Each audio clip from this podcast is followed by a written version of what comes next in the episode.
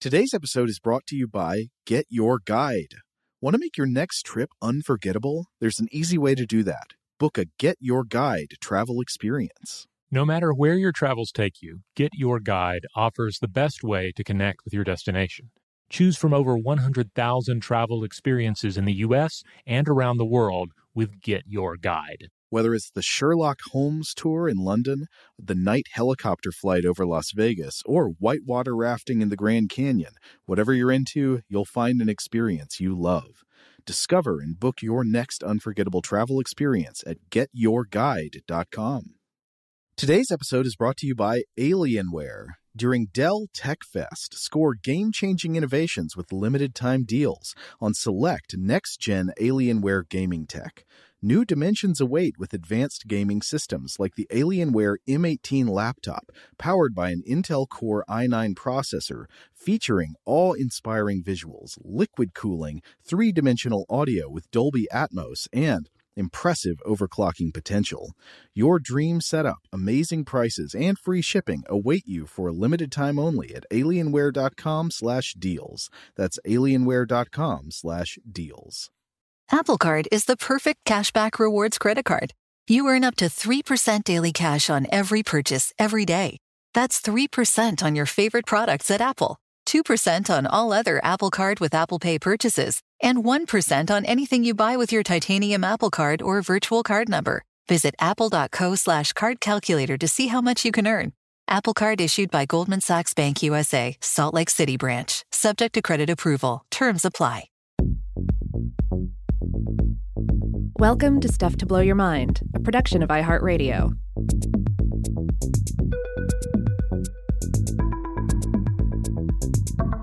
Hey, welcome to Weirdhouse Cinema. This is Rob Lamb. And this is Joe McCormick. And today's movie on Weirdhouse is the 1976 Greek or Greek ish horror film, The Devil's Men, also known as Land of the Minotaur.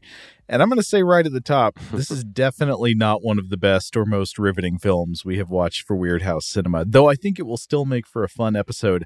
I almost feel like we were kind of tricked into it because there are a lot of names here that really want to invite you into the labyrinth. It stars Donald Pleasence and Peter Cushing. It's also got uh, Luan Peters and a score by Brian Eno. Mm-hmm. I think that was the kicker. That was the what really drew us in. We are like, oh, oh, Brian Eno scored this film. Well, of course we want to take a closer look. Uh, as we'll discuss, it's. I mean, this is ex- exceedingly noteworthy, um, and ultimately, I think this is the factor that makes this such a, an interesting hidden gem. There are a few other production notes that I think make it stand out. Uh, uh again, you mentioned it is a, a Greek or a Greek-ish horror film. It was a Greek-American co-production, essentially, and we'll get into some of those details. Um, but yeah, it has two big stars. It has um, this fabulous score, and uh, unfortunately, it doesn't necessarily have a lot else to to recommend it. Uh, but it's still going to be fun to talk about the score is really good. I feel like it is deserving of a much better movie. It's it's a modest score. Like there's not a whole lot of it in the film. There are like uh, I think maybe like two or three main musical motifs that are used multiple times throughout the movie, but they're good and they're uh, deserving of a uh, more thoughtful set of images to accompany the sounds. Yeah, my only critique on the score is that I wish there was more of it because there are plenty of scenes where there's no Brian Eno. Yeah. And then also I wish it was louder because it is it's so subtle that it also actually at least in my viewing and who knows, you know, stereo settings and so forth, I felt like the score wasn't loud enough. The score yeah. could have been a little louder. I agree. Uh, and that a, a lot of the scenes with music were just using the same music over and over. But mm-hmm. did you notice the script had a similar quality? There's a very copy paste quality to Land of the Minotaur where characters would have whole scenes where they were only saying lines that they had already said in earlier scenes. Yeah, this is not a film where anybody gets any good lines. Nobody. whether you're the star, top bill, uh, Donald Pleasence, whether you're uh, the the evil cult leader Peter Cushing. Even if you're one of the uh, the various other uh, smaller uh, players in the picture, you don't really get any cool lines. Nobody has anything really cool to say in this movie. Most people don't really have anything cool to do in this movie. Rob, I, am gonna have to disagree with you about uh, the lines because you you were forgetting the part where the character Milo says, "Where the devil did the whole village get to?" And Donald Pleasence answers him, "You've answered your own question to the devil." Yes. yeah, I guess we should we should hit on an important fact concerning this movie at this point is that it is essentially a satanic cult movie of the 1970s, except instead of it being outright Satan, there's like some slapdash Minotaur cult stuff added in instead. But they don't even really commit to that. Like they don't even go all in on on some sort of like ancient um, uh, religion or mythology of Crete or some sort of imagined Minotaur religion. Like at one point, Donald Pleasence is like, ah, it's Satan, Minotaur. It's all the same. It's all, it's the, all same. the same stuff. Same thing. he, there's a whole speech about it. He's like the force with a thousand faces and no face at all. It's it's been around since before humankind. Some have called it Mephistopheles, the devil, the Minotaur. It's all the same.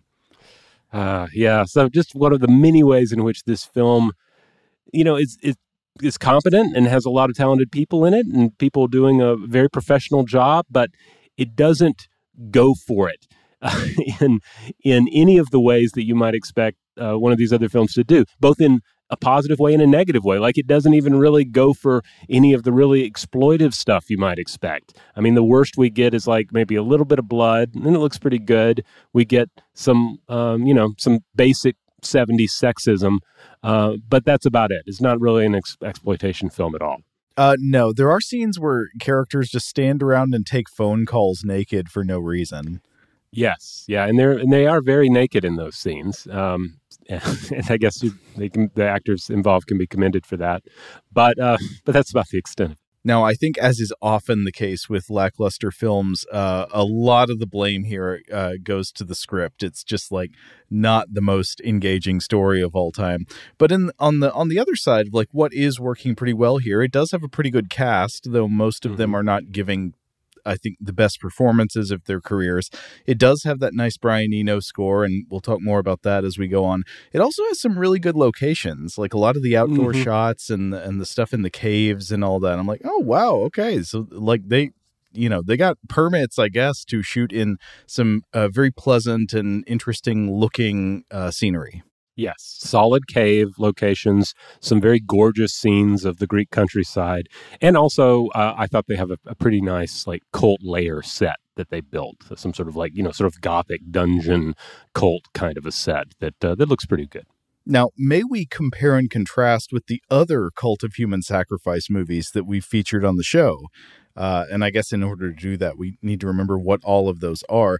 There is, of course, The Devil Rides Out from 1968. That is the one that uh, is based on the novel by Dennis Wheatley. Is that his name? Correct. Yeah.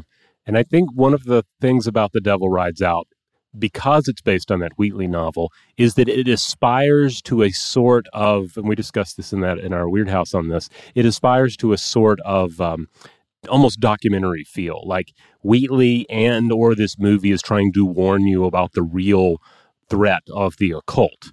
And this movie is just making it all up. I mean, they're both. Yes, but but in The Devil Rides Out, there I don't know, there are more interesting dynamics about uh, good and evil and all that. In in this one, it's just kind of like the moral of the story is that well, there is a devil and the devil's real, and and you got to defeat him. Oh yeah, there are all sorts of interesting rules that are employed um, in The Devil Rides Out. Like magic has has rules and laws to it, yeah. and there are all these different examples that were that Wheatley clearly took out of uh, like old witchcraft grimoires and so forth. And again, you just don't have that in this movie. Oh, there's another interesting thing in The Devil Rides Out about how some people have the power, have the fortitude to explore the occult without being seduced and destroyed by it, and others don't. If they mm. start learning about the occult, it's just going to suck them in and they will be overpowered. Like Christopher Lee, he can read all the occult tomes, but Simon, you'd better not read them. Yes. Well, there is one classification of human that is safe in this movie. As we find out, it is, of course, the children. So the children here can read the occult tomes unharmed, but if you're Peter Cushing and you read them, you will not only end up leading a Minotaur cult, you will literally explode at the end of the film. yes. Uh, that brings me to the second point of comparison. Another movie we've talked about on Weirdhouse is The Devil's Rain from 1975, which is only one year before this movie came out. I can't help but notice that comparison and the the similarity with the titles. Uh, so this is The Devil's Men, also known as Land of the Minotaur. I don't remember which title for what uh, region, but somewhere it was called The Devil's Men. That was The Devil's Rain. Both are about a cult doing human sacrifice in a rocky, arid landscape. And uh, so I wonder if The Devil's Men was trying to use a similar title and a somewhat similar ending to kind of steal some of that melt juice from the Ernest Borgnine hit. Uh, probably so, yeah, because the because the Devil's Men is the U.S. release title, which came after the the Minotaur or Minotaur um, oh. um, release in the UK. Is that it? I thought it was the other way around. I thought it was the Devil's Men in the UK and Land of the Minotaur in the US. Hmm. You could be well, right. Now, now you have me flipped. I'm lost in the labyrinth now. It's one of the two. Now, those are the two main satanic cult movies we've covered that I can think of. Others, uh, oh well, Treasure of the Four Crowns had a cult. I don't know if that yeah. was satanic. It was instead based around that guy. What was his name? Like like uh, Johnny the cult leader. He had a name. I, yeah, I don't even remember the name of that guy. I can picture him though. Um, this is an interesting dynamic to point out because I think The Devil Rides Out and The Devil's Rain are both a lot more entertaining uh, compared to The Devil's Men. Yeah. Um, and I think those are ultimately perhaps better movies. Um, you know, this is all subjective. I would say Treasure of the Four Crowns is definitely a worse movie than The Devil's Men. Uh, but it is more fun to watch because it is so stupid. And yeah. the Devil's Men, it's like on one on one hand, it's not you know it, it kind of falls into that sort of lukewarm category in some ways because it's not it's not bad enough or stupid enough or it doesn't have wonky enough performances to really make it fall into that uh, you know cheesy movie territory but it doesn't again just doesn't really go for it in so many other areas. It doesn't have the wall-to-wall madcap 3d effects of treasure of the four crowns. Oh yeah. Imagine if this had 3d would have worked in a few scenes. Oh yeah yeah I, I wonder if I can know which ones you're thinking of. 3D uh, nostrils blasting fire in your face. Oh, yeah.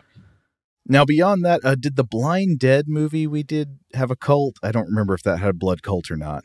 Um, well, the, the Templars are depicted as a blood cult in that. And of course, the whole setup is they were a blood cult, then they're all dead and then like the the lone um, uh, troublesome occultist in town helps them return from the dead. We, we talked about Return of the Blind Dead, so I can't really speak to uh, Tomb of the Blind Dead, the first one, because I haven't seen it forever. But um, yeah, similar stuff going on. But I think even more key is that while this movie is filmed in Greece, it still has a similar feel compared to the Blind Dead movies. You know, dry, dusty walls and ruins used as a backdrop for some sort of an occult story.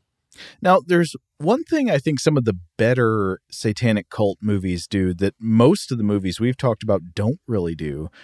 Uh, I guess The Devil Rides Out sort of did, is show the advantages one gets from worshiping the devil. So that's, you know, classically mm-hmm. there in like Rosemary's Baby. It's like, you know, you make a pact with the devil. Oh, hey, suddenly I'm financially doing better and I'm getting a part in this play and all the, you know, the devil is in exchange for your worship and the evil deeds you do in his service, he sort of does favors for you. He does some magic to to help you along with to to attain your goals a lot of these movies don't even have that so you're kind of left wondering like what's in it for the cultists why are they worshiping a minotaur or a devil i don't even see that they're getting anything out of this yeah i mean i guess sometimes it's in the performance like uh, you know borgnine looks like he's having a good time yeah, uh, that's true. Yeah. and of course in that one to be fair there is the whole plot line that's established that they have been alive for over 100 years because, or maybe centuries, I don't recall, but they have vastly extended their lives because mm. of their pact with the devil. Um, in this, I guess we sort of assume wealth has something to do with it, but otherwise we don't see any real results. I don't know. A lot of these cultists don't seem all that wealthy. Like Peter Cushing's character is wealthy, but most of them are like, oh, the town, uh, the innkeeper and the guy who works in the grocery store, they're in the cult. What are they? Are, are they doing all that hot? I guess it's a pyramid scheme. You know, that's all it got is. In the, got in the cult too late. They're trying to get some more recruits into their downline. Mm-hmm. Can you imagine the pyramid scheme pitch, but it's in the Minotaur voice from the movie, like the statues talking, saying, Bring me three to five of your Facebook friends. yeah, I can very, very well imagine that.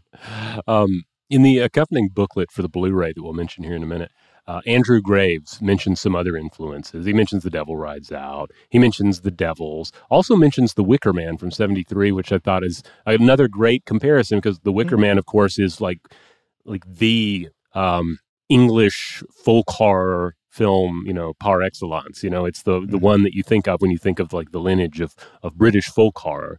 And this movie kind of aspires to a kind of Greek folk horror, but again, doesn't really go for it, you know, doesn't really give us something that we can latch onto here.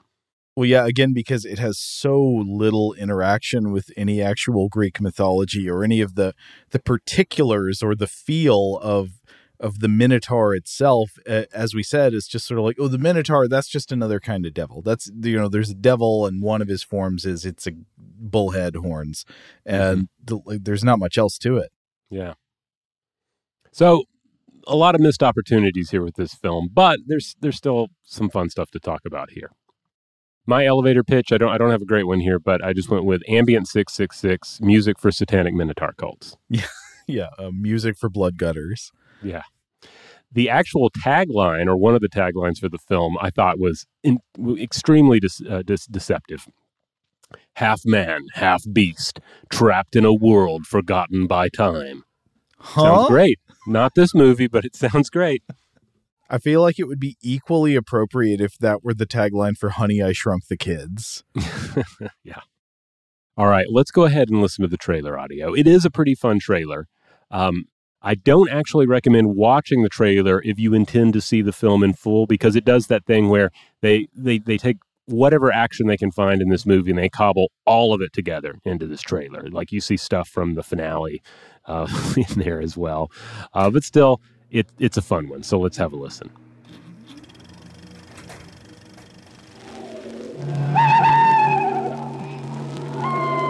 Come with us if you dare on a terrifying journey through cells of madness, haunts of horror and fear.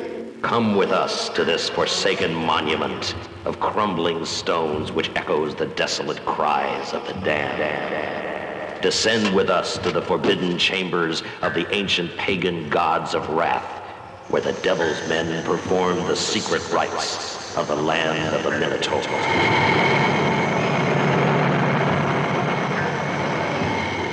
Those who enter the forbidden chamber of the Minotaur must die. die, die, die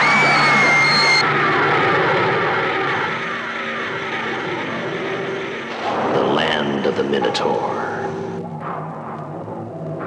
Donald Pleasence as the man of God who defies the dark and sinister powers that curse this land and all who venture into it.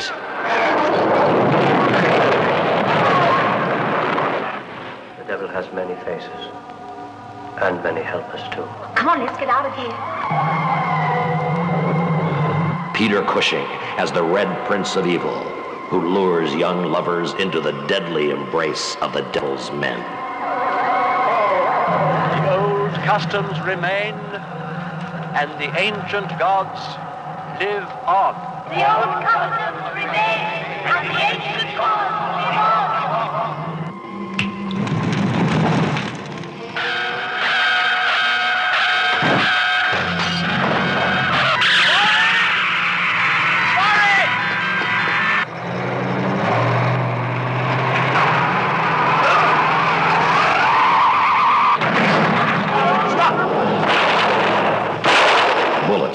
Stop them.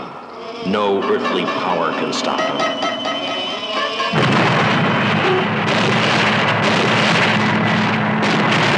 The Land of the Minotaur, the most terrifying film of 1977, coming to this theater soon.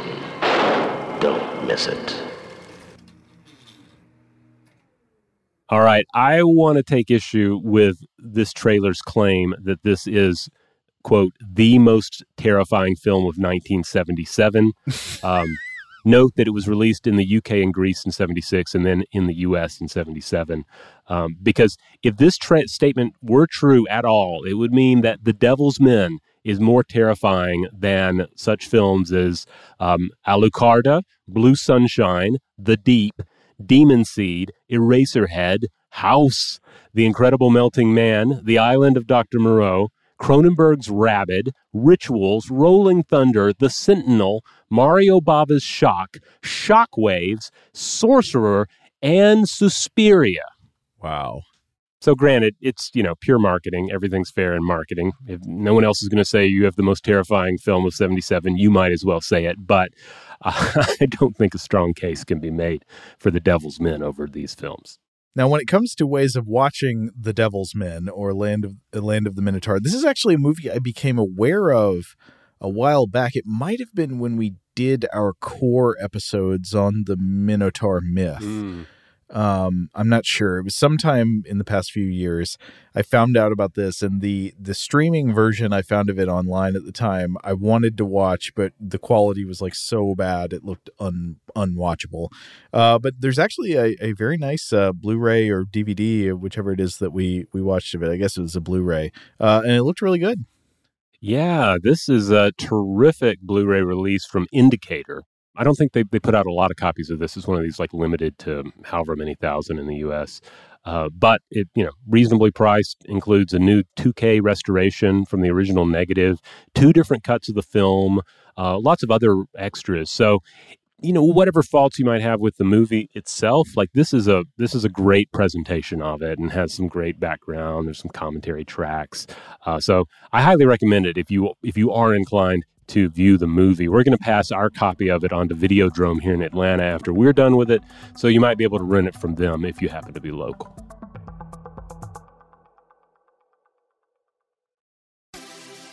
Have you heard about the social media platform for kids? It's called Zigazoo. It's a great place where kids like me can come together to make fun videos. Zigazoo is moderated by real, live people who review content before it's posted on the feed. Oh, I especially love the dance challenges. So much fun. Oh, and there's no comments or messaging, so you don't get any of that negativity that's all over other social networks. All my friends love it. I love that it's Kid Safe COPPA certified. Uh, I don't know what that means. It means it has built in privacy protections for your online data. Uh, that's great, but I wouldn't be doing Zigazoo if it wasn't fun. She would not be doing it if I didn't think her data was safe. Zigazoo, the world's largest social network. For kids! Download the Zigazoo app today. Ready to unlock a world of entertainment? Philips Roku TV has America's favorite TV streaming platform built in, so you can watch live TV, catch every game, discover must see shows and hit movies, and get all the best streaming apps in one place, like iHeart for all your favorite music, radio, and podcasts. Watch what you want when you want. Immerse yourself in entertainment with premium 4K picture and sound for every budget, with sizes for every room. Find your perfect Philips Roku TV today, online or at your local Walmart and Sam's Club. Hi, I'm Antonia Blyth, and this is 20 Questions on Deadline. Joining me today is Alison Brie. Welcome, Alison. We got second place in my seventh grade lip sync contest for one of the songs on that album. The one that was like, You've already won me over. Oh, that's a good one. Yeah. It's a very of all slow. The, of all the options. In spite of me. Like, what did we do? It's so slow. Don't forget to listen to 20 Questions on Deadline. Thank you again, Alison. Thank you. All right, let's get into the people involved in this movie. Um, and I'm going to go ahead and apologize at the top here. We're, we're dealing with some Greek names here, and uh, it's, it's entirely possible, if not likely, uh, that uh, I'm going to mispronounce something. The director is Kostas Karagiannis, uh, who lived 1932 through 1993 a very established Greek director of various genres, but this was his first and only horror film. Uh, he, he'd done some thrillers, it looks like, but I, in some of the commentary I've read, they, they, a lot of people touch on this that this is the only time he dipped his toes in horror, and perhaps it shows in his you know, unwillingness or I don't know, just in- inability. I don't know how you want to you know look at it, but the fact that it doesn't really go after those horror moments uh, the way that other horror films would have. Uh, so you know, while he because while he draws on a lot on various satanic cult horror films, the horror, the the terror, the suspense elements in this film often feel a little bit blunted. We get some great ambiance in places, and certainly with the aid of Eno's score, we get a strong dreamlike flavor to various scenes. But I feel like these scenes are often lacking again in that special something to push them over the top and make them actually memorable. Yeah, I agree. I think. I mean, on for one thing, I think you, we have something of a problem that like the the main monster in this film is actually just a statue, and it's not that scary looking of a statue. It's sort of more on the funny looking side, Mm. and th- so that's the main monster. And then we've got some cult members who wear, you know, anytime you put somebody in creepy cult robes with hoods, that that looks creepy.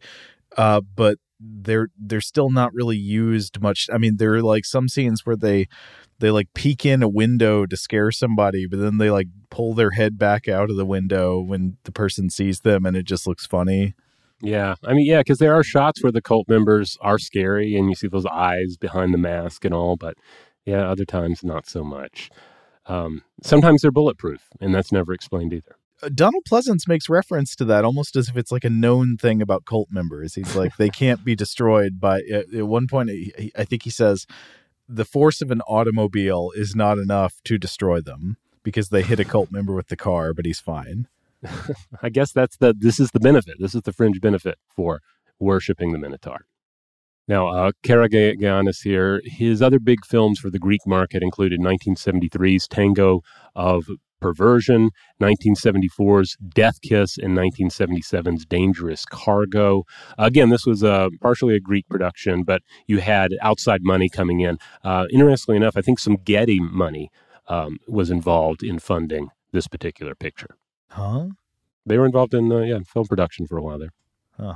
All right, the writer here is Arthur Rowe, who lived 1923 through 1998, an American writer with TV writing credits going back into the early 1950s, eventually including episodes of such shows as Kolchak the Night Stalker, The Bionic Woman, and Fantasy Island. Those last two, uh, he was also a producer on those. He wrote three other screenplays that made it to the, the that made it to, to film. Those include 1971 Zeppelin, 1972's The Magnificent Seven Ride. I Yeah. assume that is a sequel. Uh, it sounds like it's uh, an actual ride, though, but it, you know, like you would. Or the ride at Universal Studios. Yeah, yeah, but it's uh, it's a movie. I don't know anything about it. Also, a 1976 uh, Kolchak TV movie, Demon and the Mummy. W- was there supernatural stuff in Kolchak? Yeah, yeah, Oh, okay. I didn't know that. yeah, yeah. That was that was a fun show back back back in the day. I, I mean, I didn't watch it back in the day, but I watched it at some point, like on Sci-Fi Channel in the 90s. Oh, okay. I, I've never seen it. I assumed it was a earthy, uh, realistic cop thriller. Yeah, yeah. What uh, Darren McGavin, I believe, played the uh, the lead in that. All right, let's get on into the the cast of this film, though. Top billing goes to Donald Pleasence, who plays Father Roach in this. Uh, lived 1919 through 1995. Uh, this this is our first Donald Pleasence film. Uh, famous British actor of stage, screen, and TV. Um, he was reportedly offered the villain role for this picture, but said no, he would only do it if he got to play the hero, as he was a bit uh, burnout I'm playing the villains at the time. Because, of course, he's a member of the Bond Villain Club, having played the Bond villain Blofeld in 1967's You Only Live Twice. It's Blofeld, Rob. I know you're not a Bond fan, but uh, yeah, it's Blofeld. He It's played yeah, so it- not Blofeld? Blofeld. Ah, Blofeld sounds like more of an actual name. I don't know. Blofeld in Like so the- Springfield. The, exactly. Uh, he has a secret volcano lair, and you only live twice. And you only live twice is the one where Blofeld uh, feeds his victims to piranhas. So he has like a bridge leading to his office, and when you're walking over the bridge, if he's unhappy with you, he presses a button, the bridge collapses, and you fall into the piranha pit. Hmm. I remember enjoying this one as a child, watching it on um, Turner channels and stuff. I think there's what a airplane that folds into a suitcase. Yes. There are ninjas, and then there's a lot of um, a lot of racial stuff that probably hasn't aged well. Yeah, there is a really unfortunate whole sequence where they attempt to turn James Bond Japanese, and yeah, it's uh, it, it's weird, but the the villain stuff in it is pretty good. Now, I think you can see the impact of that role on subsequent um, Donald Pleasence villain roles. You know, that sort of detached, gray eyed mastermind sort of performance, which, again, Pleasence is a solid professional. So it's solid stuff, even in some really uh, lackluster films. Um, but the thing about Pleasence is he did a lot more than just those villain roles. Uh, we, we see in this film a kind of hint of what was to come with his Dr. Loomis performance in the Halloween franchise. He had a memorable role in The Great Escape from 1963, which was itself quite fitting because Donald Pleasence served in the RAF during World War II, uh, was captured and imprisoned in a German prisoner of war camp. Oh, I didn't know that. Yeah. So uh, he has a pretty interesting filmography. But just considering horror and sci fi, his credits include a 1956 TV adaptation of 1984, 1960s The Flesh and the Fiends with Peter Cushing, Circus of Horrors and The Hands of Orlac in 1960, 1966's Fantastic Voyage, THX 1138 in 1971, Tales That Witness Madness in 73, From Beyond the Grave and Mutations in 74, an adaptation of Dracula in 79, The Puma Man in 1980. Puma Man. Puma Man is a great example of him being asked to do the Bond villain thing in a movie that is clearly not the best. I'm trying to remember whether the villain role I'm thinking of him in is the one from Puma Man or the one from Warrior of the Lost World. That's right, because that's another one where he does the same thing, is asked to do the same. That's 83. Sandwich in between these two, you've got Escape from New York in 81. That's a rather different role for him. He plays the President of the United States of America. I I remember reading um, about him talking about that role where he's like, "Yeah, Carpenter asked me to play this role, and so I had to work out why a British person would become uh, president of the United States, and I had all this background material, and then she, he like asked if Carpenter wanted to read it, and Carpenter's like, "No, I'm good." so, but I like that commitment, the professionalism, you know. Yeah, the part when he's getting into the egg-shaped escape pod from Air Force One, and he says, "Like, may God be with you all." it's a it I mean it's a pretty good performance in Escape from New York. You know, he especially later on in the film where he's um he's a little it's a, it's more of a raw performance, you know. Yeah. Um, other films, let's see, 82's Alone in the Dark, uh, Phenomena in 1985. This is the Dario Argento film, right? That's right, with him and uh, and Jennifer Connelly, and one of the craziest giallo plots of all time. Let's see, To Kill a Stranger in 86, Warrior Queen in 87, Spectres and Prince of Darkness in 87, and in 1988, he's in that Nosferatu in Venice movie. This is the one where Klaus Kinski was asked to reprise his role as Nosferatu, asked to shave his head and report to set, and he was like, I'm not shaving my head this time. And uh, obviously, there were a lot of problems with that movie but not Pleasence. You can count on Pleasence. He's a rock. You know, if we ever wanted to do a, a John Carpenter movie, I feel like we could do Prince of Darkness. Yeah, I uh, I think that one would be a good selection. Uh, yeah, let's let's put a pin in that one and consider coming back to it. Great cast, weird film. Yeah. Now, uh, real quick, a few other things on Ple-. I uh, I'm not going to touch on everything he was in because again, all sorts of different genres. Uh, but I will say he has a very fun and very spirited role as a blue collar police inspector in 1972's Deathline. That uh, that's one of those terrific performances that completely elevates a film. And, and also is uh, very much against type, at least for what many of us might expect of Donald Pleasence.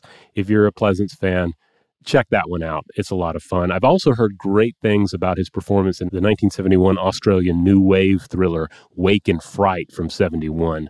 Uh, a lot of people hold that up as kind of a, an excellent buried gem. Oh, never heard of it. Yeah. yeah. Another thing, I don't. Did you mention that he appears not only in the first Halloween movie, but in many Halloween sequels, including sequels after he was killed in the previous film? Oh no, no, I'm I'm not as familiar with the the various Halloween sequels past two. I think.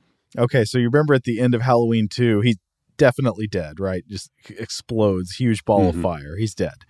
Yeah. Part three, no Donald Pleasence, totally different oh, yeah. story. We know. Oh yeah, I, I kind of forget that it's part of the Halloween franchise because it's yeah. Obviously, I'm familiar with three. Right. four, he's just back. He's back. Um, just some, I think, some scars on his face. Uh, and then I don't remember what happens to him at the end of four, but he's back again in five. Oh wow. Also, just real quick, I'll note that he also did a lot of TV. He was on the original Twilight Zone, the original Outer Limits, and then much later at the Ray Bradbury Theater. Pretty good, pretty good. Uh, I believe four of his daughters went into acting as well, with the most notable being Angela Pleasence, who did quite well for herself on stage, screen, and TV. She's been in a load of things. One last thing you didn't mention Donald Pleasence was the spirit of dark and lonely water. Yes, of course. this was a um, uh, like a public service uh, TV bit, right? That uh, was warning children to stay away from uh, from uh, the dark and lonely water, stay away from those green pools, uh, lest a dark fate fall upon you. I think we talked about this in our episodes on Jenny Greenteeth, but mm-hmm. yes, mm-hmm. yeah, stuff to blow your mind episode. Mm-hmm. Yeah, narrated by Donald Pleasence. All right. Um, again, Peter Cushing is in this, playing Baron Corofax. Um, we're not going to spend a lot of time talking about Cushing here in this part because we've covered Cushing before. He lived 1913 through 1994. Uh, kind of a weird Weirdhouse cinema standard at this point. I think the first time we discussed him was in our episode on Shockwaves, um, which came out the same year as this. Um, you know, this is what can you say? This is Hammer's Doctor Frankenstein. This is Star Wars's uh, Grand Moff Tarkin. So he's always solid, whether he's playing a villain or a hero. Um, though this is, as Graves points out in the, the material on the Blu-ray, later day Cushing, uh, during which he's generally more memorable in smaller, more intense roles rather than bigger villain roles or you know more pronounced roles like this. I want to say he seemed especially angular in this film. Like Cushing always has a striking face with very sharp features, but in this movie, it's just ridiculous. His head, I was trying to think what it reminded me of, and I realized he looks like a boss from the original Star Fox video game, where it's just eh, polygons, the angles, the corners. It's crazy. Yeah, I can see the comparison. It's a very stark face. I mean, when he was a much younger man, he still had a very stark face, and here he's, you know, he's leaner, he's older. Uh, you know, I think at this point he'd been through some, you know, some intense personal loss. His his wife of of many years had died uh, earlier in the seventies, and I think that kind of cast a shadow on him personally for uh, for a good decade there, mm. if not the rest of his life. But again, consummate professional very talented, even in a role like this that isn't really asking him to go beyond any anywhere. You know, even even though he doesn't really do anything all that memorable, it's still nice when he's on screen. All right, who who else is in this thing? Okay, we have um, Luan Peters playing Laurie. Uh, Luan Peters lived 1946 through 2017, also sometimes known as Carol Keys, beautiful blonde English actress and singer. She started out on TV in the late 60s, but eventually became a Hammer horror star after appearing in 1971's Lust for a Vampire and Twins of Evil, which had Peter Cushing in it. Peter Cushing plays a kind of uh, uh, witchfinder, inquisitor sort of character in that. Hmm. He's very other... he's the very stern, uh, church-like uncle of the twins of the titular twins of evil. Ah, are the twins themselves evil, or are they just of evil? Uh, only one of them is evil. One becomes the sort of vampire bride of Count uh, Karnstein. Is that what he is? He he he's the guy in the movie. so there's like an evil count in the movie who is a Satan worshiper. He has dinner parties where he like lifts his goblet and says to Satan, and uh, he seduces one of the two twins, and that and she becomes evil, but the other one is good. Oh, okay, all right. Uh, her other uh, Luan Peters' other horror credits include The Flesh and Blood Show from '72, Vampira from 1974, but I have to stress not the seemingly lost German TV movie Vampira, directed by George Morse, starring Grischa Huber, and with an early score by Tangerine Dream. I'd love to get my hands on this. If, if you have a copy of this, email us. But no, Peters was in the uh, Vampira movie that is also known as Old Dracula. I don't know that one. Uh, it's not supposed to be very good. Her TV credits include two episodes of Doctor Who and a memorable gag on Fawlty Towers. Uh, I included a screenshot from this uh, for you here, uh, Joe, as well as one of her uh, album covers. So, yeah, she was quite a, a, fairly successful back in the day. Love Countdown is the Luan Peters album. Yeah, she's wearing like gold pants. Gold pants, uh, yellow top, blonde hair, sort of gold background with gold lettering. Yeah. All right. We also have a character named Milo that's going to be important, played by Kostas Karageorgis, who lived 1938 through 1989. Uh, so his character in this is an American playboy who spends the first couple of scenes naked in New York. Uh, not, not, on the streets, like in, in a, like a penthouse apartment. Um, yeah. But but the actor is a Greek leading man. He looks like he's in a in a room at the Playboy Mansion, but in all of his scenes in his room, there's like church organ music playing in the background. Did you notice that? I didn't notice that. What's going on? Yeah. The, so this may be his best known international film, but his other works include 1962's Sky, 1973's Love on a Horse, and 1977's Dangerous Cargo, which we referenced earlier. He's kind of a young, prematurely gray or white haired fella. Um, and I think he's ultimately he's good in this. Um, I, but again, it's it, this is a hard film to gauge anyone's talent on. Yeah, he. I don't think the actor is bad. I think it's a very poorly written part. His character is very flat. Like he just has basically one type of line, which is, "I'm a detective. I need facts. Stop with your daydreaming."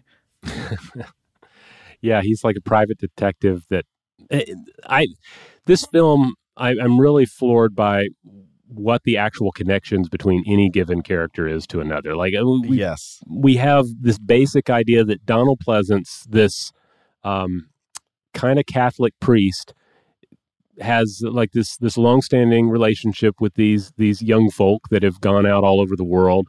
But I don't know what that was. Like, was he a teacher? Um, did he raise them? I don't. I just don't know. They don't make it seem like that. So yeah, but it's very perplexing. He he's Father Roche. Father Roche, sorry, Father Roche is an Irish priest living in Greece who constantly has American archaeology students coming to live at his house while they do archaeology. Yeah, and his main defining characteristics are he, you know likes the young people. He's hip with the young people. Loves god of course. Yeah. hates minotaur cults. Hates the devil. He's really not into the devil.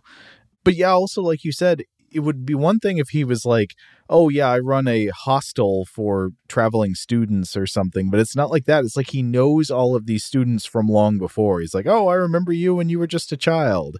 So yeah. what does he where does he know him from was there another movie we were supposed to have watched or something? I don't know. You know, I think they're trying to set up a, a sequel to this movie at the very end. They did end. do that at the end, yeah, where they're yeah. like, well, the evil is defeated for today.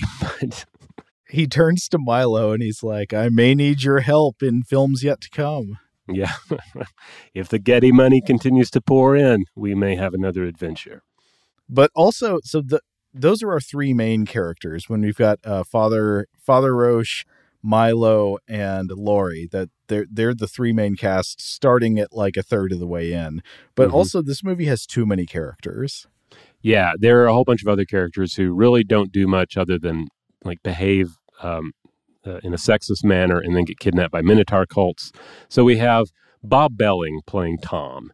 Uh, Behling lived I believe 1944 through 1977. These dates are not listed on the major databases, but I was poking around. I think they're correct, but they could be incorrect. Uh, American actor and model who worked extensively in Greece for a while, appearing in at least five films. But I'm to understand he also did some modeling work. Uh, three of his films were all released in 76. This, a kind of Greek giallo film called The Hook, and a notorious video nasty titled Island of Death about a pair of British newlyweds who seem like they're just on a honeymoon enjoying life, but then they go on a religious, murderous rampage through rural Greece. It's kind of universally reviled and was seemingly his final film before his possible untimely death. Again, uh, I'm not 100% sure on these dates, but that seems to be the story. I noticed in this movie uh, when I was first watching it, I, I saw an actor. I was like, wait a minute, Brad Dourif's in this? Uh, it wasn't Brad Dourif, but at certain angles, this actor looks a lot like Brad Dourif, except more with a kind of football player physique. Yeah, I think he has a great look. You know, like clearly he's um he's a, like a cut leading man type with this kind of like rugged '70s hair and face. Um, again, he doesn't really get to do much in this. And once he's kidnapped by the Minotaur cult, like that's it. Yeah. You're tied up for the remainder of scenes. I guess you wouldn't think that Brad Dourif could so easily, with a few tweaks, go into like total hunk mode. But yeah, he's, he's pretty close already.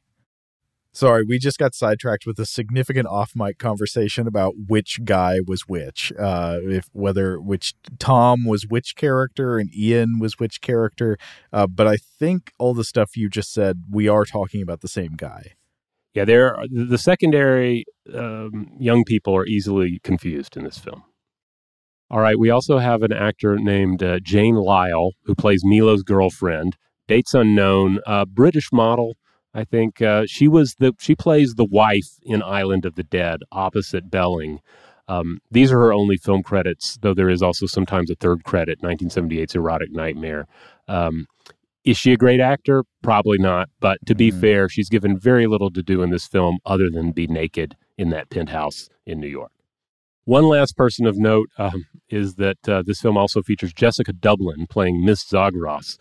Uh, she lived 1918 through 2012. Another American actor who was working in Europe at the time. Her credits go all the way back to 1969, but then with a lot of early work in Euro cinema, she appeared in The Hook, Death Has Blue Eyes, The Devil's Men, of course. She's also in Island of Death, all in 76. But then she eventually moves back to the States and appears in the 1988 horror movie The Rejuvenator and also several Troma films, including Troma's War in 88 and Toxic Avenger 2 and 3 in 89. Haven't seen those, and please don't tell me we're going to start doing Troma films. I, uh, you know, I, off the top of my head, I don't know that I've ever watched one in its entirety. I remember seeing parts of them on TV uh, back in the 90s, but uh, yeah. So listener recommendations, let us let's have them. Uh, I mean, they're you know they embrace the the cheese, and I I feel like they're the kind of film that on paper would be something that we should enjoy, but I just don't like them.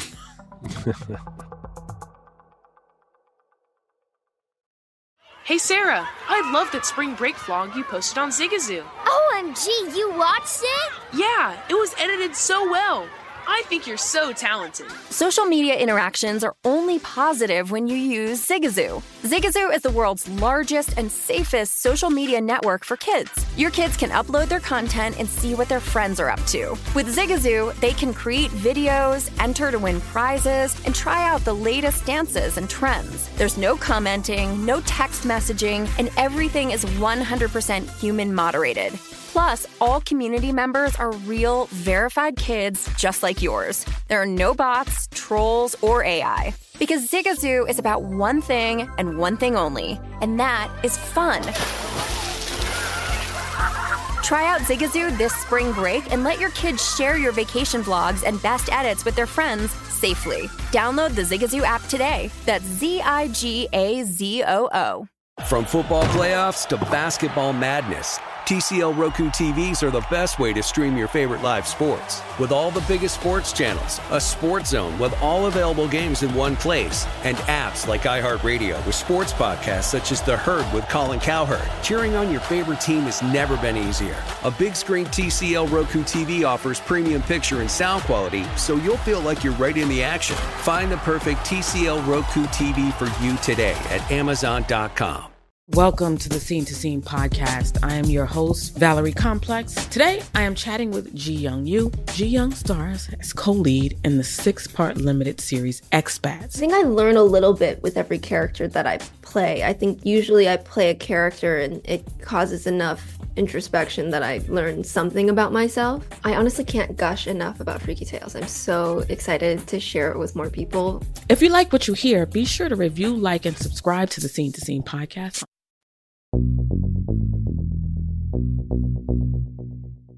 All right, well let's let's talk about the music. What do you want to talk about first? Do you want to talk about Eno, or do you want to talk about the the theme song that we get at the credits? Oh man, how about that rockin' theme song? yes, this is it's titled "The Devil's Men," with music by Karl Jenkins, who I think, unless I'm confused here, I believe is a Welsh composer, uh, born 1944. Um, lyrics by Carol Ann Barrett, and then the singer is Paul Williams, though not that Paul Williams, uh, a different Paul. This is the English blues and rock singer Paul Williams, who was in uh, the band Zoot Money and Juicy Lucy. Juicy Lucy apparently also featured future Whitesnake guitarist Mick Moody. Juicy Lucy's album titles sound like Spinal Tap albums. One of them is pretty much called Smell the Glove. Um, it's. I don't really, I'm not familiar with this band much, but uh, this track was rocking. It felt like, uh, you know, it had a little bit of, uh, I was trying to think what reminded me of Black Sabbath about it, and I think maybe it was the drums. It had some kind of uh, more interesting, kind of jazzy drum fills, like Bill Ward does on some Black Sabbath songs. Uh, mm-hmm. But it also had this driving, kind of up tempo beat and uh, some really good synth. And the singer on it sounds like the guy from Jethro Tull. Yeah, yeah, yeah. I can see that comparison. It's kind of catchy. I kind of like it. Devil devil's man. but of course, the, the the main attraction here is this terrific score by Brian Eno, born 1948. Uh, Eno is, of course, the legendary British musician, composer, record producer, and visual artist. Uh, God, it's I, am tempted to say be, perhaps best known for his ambient work, but I mean, it's it's really too limiting to say that because his he's I mean his work encompasses pop, rock, funk, electronica, uh, all sorts of stuff. I was just trying to remember when I first became aware of who Brian Eno was, and I think I discovered him through his collaborations with David Bowie.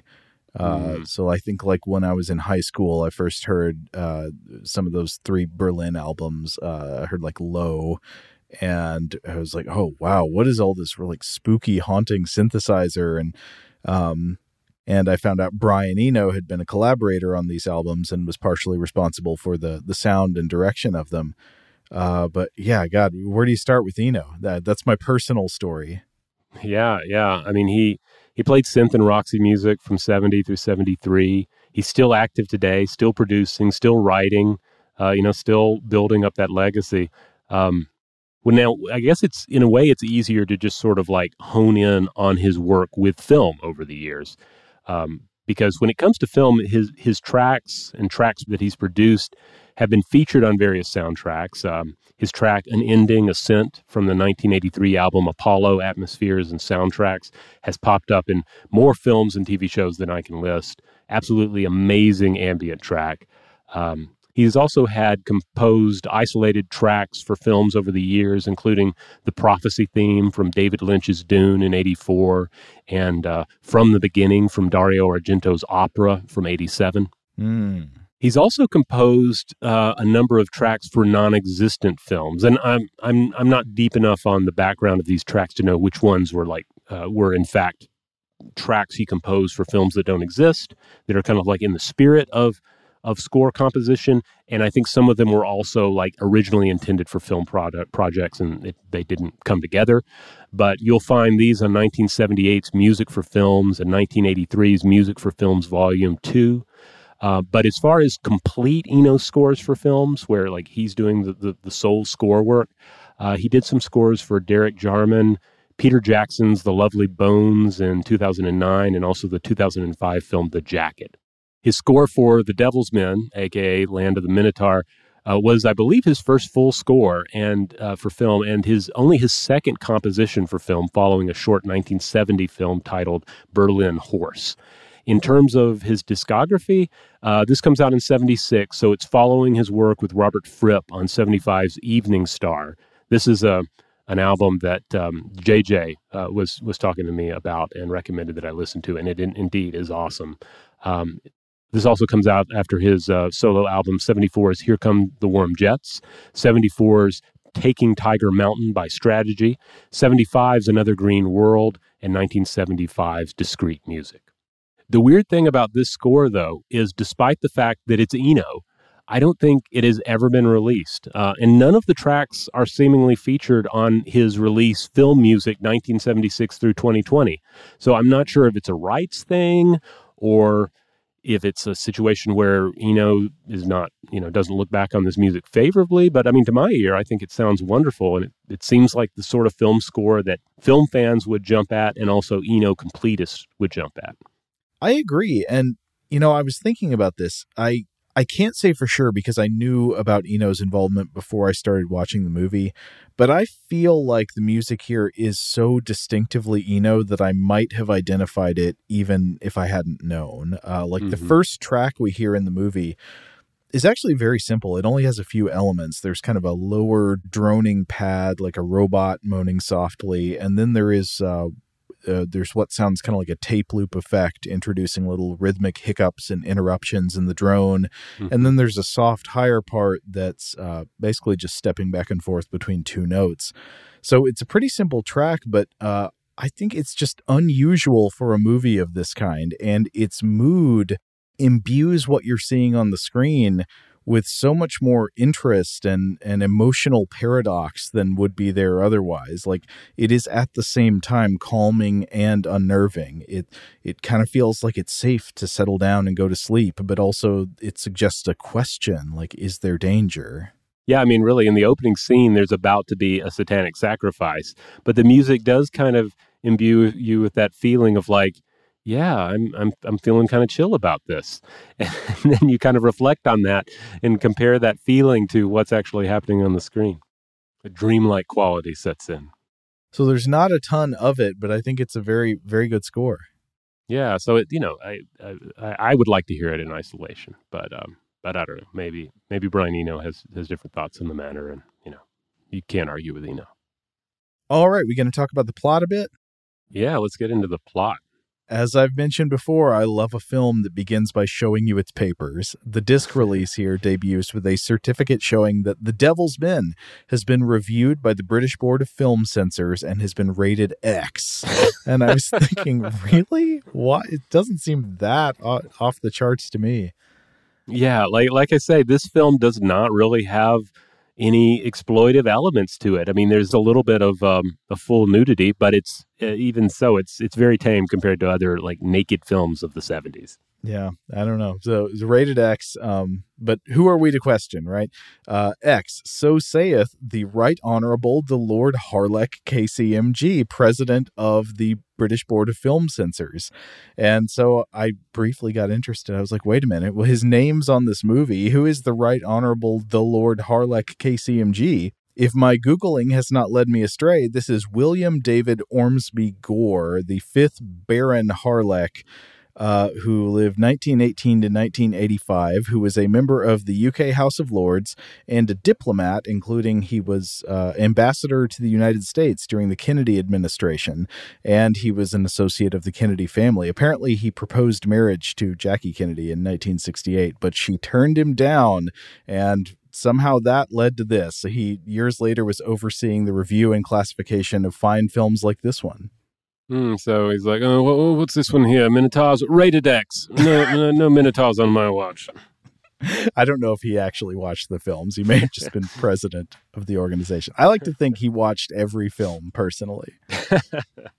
Anyway, the movie proper opens with a deep blue night sky, a full moon, and dark tree branches looming in the foreground. And there is ambient music. There are owls hooting and insects chirping in the dark. And then we see figures walking through the night around a Greek city on a hill. Uh, or maybe not a city, more like a Greek village on a hill. There are men in multicolored robes and hoods, like inquisitors, marching between the houses and climbing up the rocks to a secret cavern.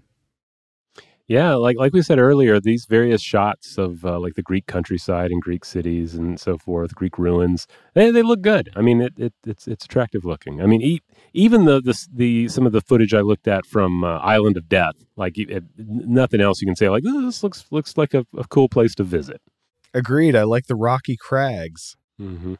And here's where we get that Eno track I was describing a, a minute ago. Uh, but your classic cult sacrifice scene starts to unfold. There is an ancient stone temple with columns and archways and menacing statues of bullheads and double bladed axes. And then somebody cranks a wheel, and a giant statue of a minotaur emerges from beneath the floor. And this isn't just any minotaur statue, this one has full blowtorch nose, jets of flame blasting out of each of his nostrils. That's right. Uh, it's a, a, magical technological marvel. Uh, I think it also has genitalia, which I, I, think was also pointed out on the the IMDb uh, parental notes for this film. That's what got it an X rating. The full Hmm. frontal Minotaur statue nudity. Yes, Minotaur penis, mm, rated X. Uh, you know, one thing about the Minotaur statue on its nose, uh, Rachel and I were watching this, and she pointed out that she could see the texture of the paper mache uh, on the on the nose. They're like you can see sort of yeah. strips of of cloth and paper. That's a good note. I was noticing the texture, but I didn't like instantly like identify what it was. But I was thinking about the fact that I guess most of the people that originally saw this film would not have seen that that uh, th- that, that texture. You know, there's so much that's that's lost uh, in uh, in the uh, you know the prior projection of these films. I guess I imagine this primarily playing on television, but I don't know. Maybe not. Not with that X rating. Oh, that's a good point. Okay, so acolytes in red and green satin robes, they light fires in a semicircular trench on the floor. Uh, it's surrounding not an altar, but three uh, stone reclining chairs. Okay. All right. Uh, some cultists bring in a man and a woman who are dressed not like the rest of the cult. They're wearing just 70s street clothes. And uh, looks like we got some victims. So they're placed on the stone recliners. Peter Cushing appears, uh, and he is the head cult member. He stands in the middle of the room in a red robe with a big gold minotaur chain around his neck. And he says, We cover our faces in sight of our Lord. And then everybody in the cult repeats his words, and they all pull masks down over their faces. And the minotaur statue is just snorting so much fire. Yeah, yeah. Um, again, Minotaur statue looks good. Um, strong atmospheric opening. I feel like I love the set. Um, I like the multicolored robes that seemingly hint at different ranks in the cult. So this is not just a black robes in the darkness kind of a cult. You know, they put a little color into it. Um, I, I, looking back at these sequences though, they are revealing that uh, all the villagers are members of the cult. I don't think I necessarily got that the first way through, but there's not like the it kind of takes the punch out of the any revelation that oh the, the all the villagers are in the cult. Like no, you know that from the get go. Yeah, they're all pretty much there. And then, you know what? Not just the adults, the kids too, because there is a young girl in a cult robe. She comes up to the two people in street clothes on the stone recliners and she stabs them in the heart with a knife. Uh, and I think I saw a comment somewhere online asking, is that the director's daughter in that role? And I have no idea, but I, I want to believe that. Well, either way, it's just super creepy. I, I, I love it. So the human sacrifice is done. The people are dead. I guess that was for the Minotaur. Did he like it? There's no way to know. It doesn't. Again, there's nothing you can even compare to in the like the classic, more or less canonical Minotaur myth. Like, what does this do for um, relations between um, you know the, the the, the between ancient Crete and the, the rest of the of of, of the uh, the ancient world? Like, there's none of that. Like, nobody's being thrown into a labyrinth. We have nothing to go on here. Oh, but there's a hilarious choice here. Oh yes, the opening titles, uh, the letters for the opening title blast out of the freeze frame Minotaur's nostrils. Just an absolutely excellent choice. Right. So the, it snorts out the, or I don't know if snort's the right word. That implies the air is going in. It like uh, sneezes out the letters that form the Devil's Men, and then freeze frame on the fire. It's like, Duh! and uh, and then uh, so there were some legitimate chortles at that moment on our couch, but uh, because it sounds like the kind of idea like a seven year old would have, you know. And then the words come out of the monster's nose holes. Yeah.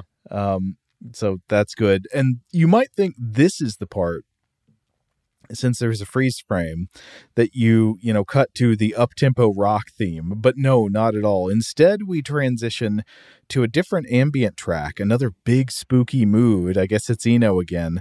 And this one is actually very spare with a lot of space in it. And the main motif is made of dissonant swelling synth chords that sounded to me like a choir of ancient mummies sighing on the other side of a wall Yeah, it, it immediately pulls you back in, and you're like, "Oh no, Eno's being real serious here." So I'm gonna I'm gonna be serious too.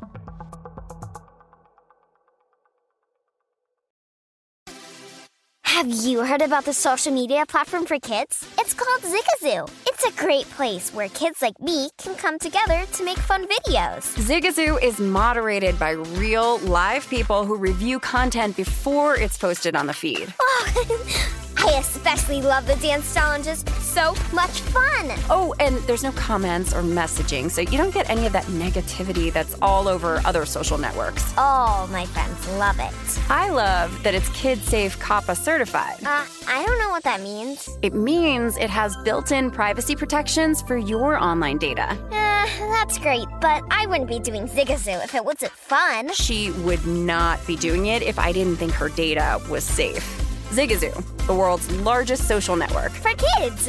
Download the Zigazoo app today.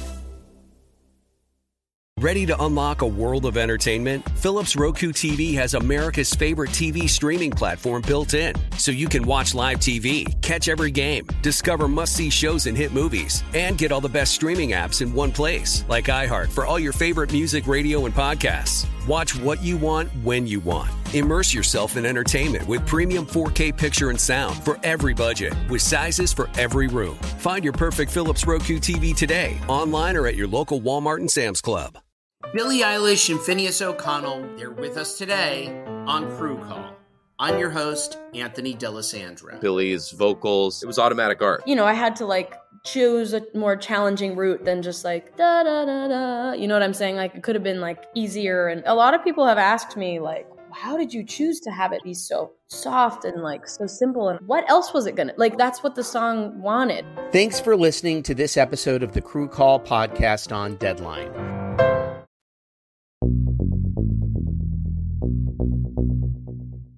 But okay, on to more action. Now we're in the daytime. Children running through the streets, kicking a soccer ball. Yeah, yeah. Um, I see these kids come running through the streets, though, in a dusty European town, and I immediately assume they're going to start pelting the local hunchback with rocks or cabbages or something. that just that probably says more about my viewing habits than anything. Yep. Uh, so there's a local police inspector. He's receiving a phone call. It's from a man named Father Roche, and that's Donald Pleasence, uh, again playing an Irish priest living in Greece. Father Roche is like, uh, hey, how come so many people keep disappearing in your village? Uh, he mailed this cop a letter and a photo of two students who had been there and went missing recently. And what do you know? It's the two people from those stone recliners that we saw being sacrificed to a minotaur, but he doesn't know that. So the police inspector says to him, You can't expect me to keep track of every person who goes missing in my jurisdiction. And okay, and Father Roche uh, suggests that they may have been victims of murder, and the police inspector gets real mad and says, "Why don't you stick to your job and I'll stick to mine?" And I disagree. I think they should trade jobs. I want to point out, and this is something I didn't get at first, but the police inspector is clearly one of the cultists. Like Yes. he, this actor was clearly one of the cultists, pulling a hood over his his face for the for the sacrifice. So there's no. There's there's no uh, you know uh, uh, suspicion or mystery here. Like he's clearly in with the cult. Everybody's in the cult. Everybody. So we see Father Roche in his humble office, and he's pondering a gold trinket on his desk, which is a little bull head. Hmm. And then we see him going about his business. So he walks on the hillside and he talks to the locals. We see him kneeling alone in a tiny rustic chapel and praying. And then we see him writing a letter. By the way, there are a lot of letters, handwritten letters in this movie. Mhm. He's he's writing it to Milo Kea in New York. And uh, so then and then we fade to New York, just like come up on the New York skyline. Yeah, so far this movie set itself up again, kind of like a folk horror movie, but no, it's more of a globetrotter apparently. I guess so. When we first meet Milo, he is lying naked on a bed with pink sheets and pillows, smoking a cigarette. His chest hair is catching a shaft of sunlight. Uh, Milo, cre- he creates the impression of a kind of shaggy cad. He's got puffy gray hair, though he's a young guy. He's one of those young guys with gray hair, dark eyebrows, and a very sarcastic, almost mean kind of edge. He's hanging out with his lady friend in this bedroom that's just crammed with candles and liquor bottles and stuff. But again, this is the room where there's church organ music playing.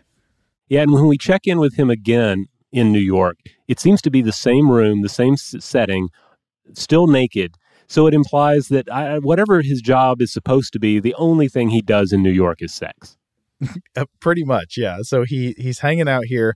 He gets the letter from Father Roche. Like his uh his lady friend is like, "Oh, there's mail for you," and so he opens it up and he's reading it. She sees him reading the letter and is jealous uh, when she sees him reading. She's like, "Who is she?"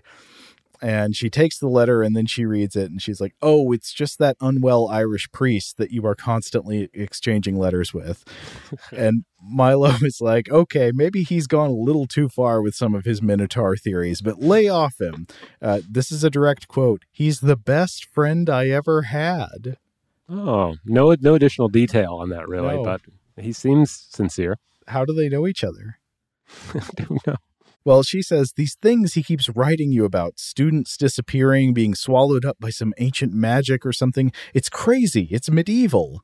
And Milo says, Yeah, I don't really believe him, but you know, uh, he's a good guy. Uh, even though, and even though Father Roche is a good guy, and he's asking Milo to come out to Greece to help him investigate the missing students, he will not do it. He's going to stay here in New York and mostly just stay in bed, and in fact, never even put his clothes on or leave the house. Right. Yeah. Very little to suggest he wears clothes in uh, America at all. I think he's supposed to be a private detective. I guess that makes as much sense as anything. Sure. So there's more globetrotting. Uh, a group of three archaeology students show up at Father Roche's house to stay there while they're doing some kind of field work. Oh, this Uh, is where they drive up in the Australia van, right? The con- Well- super confusing van that says Australia on the front. And at this point in the film, I was like, "Are we in Australia? Like, I don't know. We were just in New York. Like, maybe this is truly an international picture going on here." But I think the idea is that this is like the hippie fun bus that has perhaps driven to Australia. I don't know. I think I think it has the names of other countries on different parts of the van as well. I think it Mhm. just says Australia on the front. But okay, we got the three archaeology students here. We got Tom. Uh, well, actually, no. I think maybe I'm getting the names mixed up. I was going to say Tom is the one with the dark hair and the beard who looks like a member of Stillwater. But if you're correct, you're saying that was actually Ian. Yeah, Ian is played by Nikos Verlekis, uh, who is an actor and I think a director as well. Like he, he's still, I think he's still around and had a, a pretty big career. But yeah, just a, a very handsome, like Greek Jesus or Hercules type of a, a figure here. Okay, that you, you're saying that's Ian. So that would make Tom the one who looks like football Brad Dourif. Yes. Okay, and then you've got Beth, who has long hair, big radiant smile, very short shorts. We were joking, uh, Rachel and I were noticing that like there's a scene where she's standing next to one of these guys who's wearing such huge jeans that they're basically JNCOs, and there's like enough material in his pants to make a whole second pair of pants for her. Yeah. Uh, but so anyway, Father Roche takes them inside. He's going to feed him some food. And here, oh boy, we get a table setting scan. We love to examine movie set food more closely than it was meant to withstand. Uh, so Father Roche cooks his three guests a big skillet of food of some kind. And it looked to me like the skillet had whole, unchopped, basically raw tomatoes in it, and then some kind of steaming white substance. And at one point, uh, Ian gets served out of the pan, and it looked like Donald Pleasence reaches in with the spoon and like serves him food, but what comes out is just one huge floppy lasagna sheet onto his plate and not much else. Well, you know, it's served with love though, so you don't you don't question it. But it could it just as easily have been a meal served up by a like a, a harsh witch in another movie and it would have been just as fitting. Yeah, this is Baba Yaga. It says, eat it. So the main point of their meeting here is that uh, Father Roche tries to talk them out of going to the village where they're headed. They want to go do archaeology, uh, but he's like, "No, students keep disappearing there," uh, and uh, so he thinks he's talked them out of it. Everybody goes to bed, and then the students, of course, they sneak out and they go to the village anyway. They go to the village of death and camp there in tents. They know no fear. Yeah, yeah, we know how this is going to turn out for them though. There's no question. And then meanwhile we see father roche almost it's like he's playing with minis or something he's got a, a parchment map and all these shapes and lines on it and he's arranging the minotaur trinkets on it Hmm. Yeah, yeah. I guess they are kind of like minis. This would have really been more Peter Cushing's thing, who was uh, famously, um, you know, a, a miniature soldier enthusiast and, and painted them and so forth. A man after my own heart. so while they're camping either tom or ian whichever one it is writes a letter to somebody named lori another blonde woman telling her this this is going to be the third uh, similar looking blonde woman of the movie telling her about his quest for knowledge of the past and asking her to come join join them in Greece. And the next morning he gives the letter to Beth asking her to mail it when she goes into town to buy groceries. You know, in this film, we will later find out that the only thing that really works against the cultists is God stuff. So Yes. it is kind of weird in retrospect that he's reaching out to all of these archaeologists and and non-church people when really he should have just brought in one or two other priests and they could have knocked this cult out in an afternoon. But he doesn't even know it's a, it's a cult yet. He he doesn't know. He's just looking to to find the secrets of ancient Greece. Oh, okay. Oh wait, are you talking about father? Are you talking about Father Roche bringing people in? Yeah, yeah. Oh, I'm sorry, I was confused. I thought you were talking about either Ian or Tom, the guy riding. No, no, no. They're based. I mean, they're just they're just pawns in this whole scheme. But Right, right, uh, right. But yeah, I think Father Roche should have brought in like one or two other priests, and he he could have handled everything in just like an hour or two. I apologize. I was confused. Yes, exactly right. He should have known better. He even says it later when uh when Milo so he's the guy who summons Milo. Milo just wants to shoot a gun at everything and he's like, "You fool, you fool. That, that will not work." Cultists are bulletproof. But Beth goes into town to buy groceries. Um, oh, and then by the way, while they're the three of them are hanging out, there's a creepy guy with binoculars up on the cliffs above watching them, and uh, uh, we get the Brian Eno mummy sighs going, and so we know something is really wrong here. And the guy watching them, he's some sort of chauffeur. He's in a uniform driving a fancy black car. Mm, yes, and this we'll find out is Peter Cushing's driver. So while Beth goes into town, Tom and Ian explore the ruins of an ancient temple. And while wandering around among the weathered stones and the columns, they find a secret doorway covered with the double axe symbol. And then they open it up. Uh, passageway leads down into a cave full of stalactites and stalagmites, interesting rock formations. It actually is a beautiful cave. And uh, so they're wandering around the caverns and they find a couple of dead bodies wrapped in a red cloth. And what do you know? It's the two people from Father Roche's photograph. And then we get a Minotaur jump scare. There's a Minotaur statue just right there at him, fire nose blasting. And it says, Those who enter the forbidden chamber of the Minotaur must die. Camera zooms in on Tom and Ian's faces. They appear to be taking this news rather stoically. They just kind of like, "Mm, okay. And then it fades out. Yeah, kind of perplexed. I mean, I guess that would be just confusing. Yeah, in this bright, bright cave with just so brightly lit. It is quite, you're right. I didn't even think about that. Yeah. But it's a beautiful cave, so it's like you want to show everything. It's kind of like the reverse. If your your cave set is barely cutting it, you're going to turn those lights way down. But when it's this beautiful uh, uh, uh, actual cave environment, yeah, light it up. So we see Beth shopping in town. Uh, she gets a kind of icy reception from this lady she meets. There's like a lady with red hair pushing a baby carriage, and the lady buys some meat and then puts it in the carriage with the baby. And Beth is like, cute baby. And the woman just gives her dagger eyes. And then outside the market, Beth meets Peter Cushing. And he is a very polite, courteous, genteel man. He's wearing a wool jacket and, and a nice suit. And uh, uh, Beth drops a bag of what looks like cheese puffs or something in the street. And he picks it up for her and then has his chauffeur help her with her groceries. Doesn't she call it like, "Oh, my product" or something like that? Yes, yeah. I think she says my package. My package, yes. My package, but it, it's a bag of cheese balls. Yeah, I mean, you know, I guess if you're in the in in in the presence of Peter Cushing, you know, you you may scramble your words, and, and afterwards she's like, "Oh, when did I call my cheese puffs my package? Oh my god, so embarrassed." Well, she explains that she's an archaeology student. She's here to do archaeology. Uh, and he says, uh, Well, I am Baron Corofax. Uh, this castle is my castle, and you're on my land. And it's like, oops, oh, I guess we didn't clear that with him ahead of time. But he says, Don't worry, if you're genuinely interested, this is one of the oldest pagan sites in the country. Her answer to this is, Are you a real Baron? Hmm. He says it's an ancient title in his own land, which is Carpathia, but now he lives here. And I got so tripped up here, we had to pause it and try to figure out is he saying hereditary titles and lands are transferable from Carpathia to Greece? Like, can you trade in your Carpathian barony for a Greek castle? Well, European royal families, it's complicated, right? I mean, Uh, yes, you see, it is because I am my own cousin.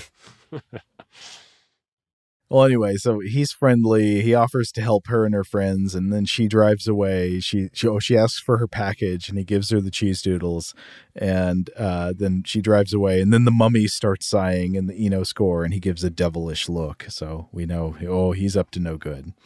And when she gets back to her campsite, Tom and Ian are nowhere to be found, and the tents are gone. So she goes to look for them at the temple ruins. Uh, we see her later that night walking outside the Baron's estate, and then dudes in cult robes just kind of wander up to her and she screams. Hmm, yeah, I mean, she's generally worried there because, like, Tom and Ian don't seem to know how food works, and they're out there alone without cheese doodles, uh, and it's just gone from from uh, for bad to worse here. They do genuinely seem like they're like, oh no, uh, we need Beth to cook for us, and otherwise we will starve. Yeah. So we transition to a plane landing, uh, and let's get a good look at that plane. Oh, it's it's on the runway now. Okay, now it's turning around. Did you see the uh, engines? Here are the jet engines. Yeah, get some good uh, globe trotting stock footage. And we meet another blonde lady. This is Lori, who either Tom or Ian wrote the letter to.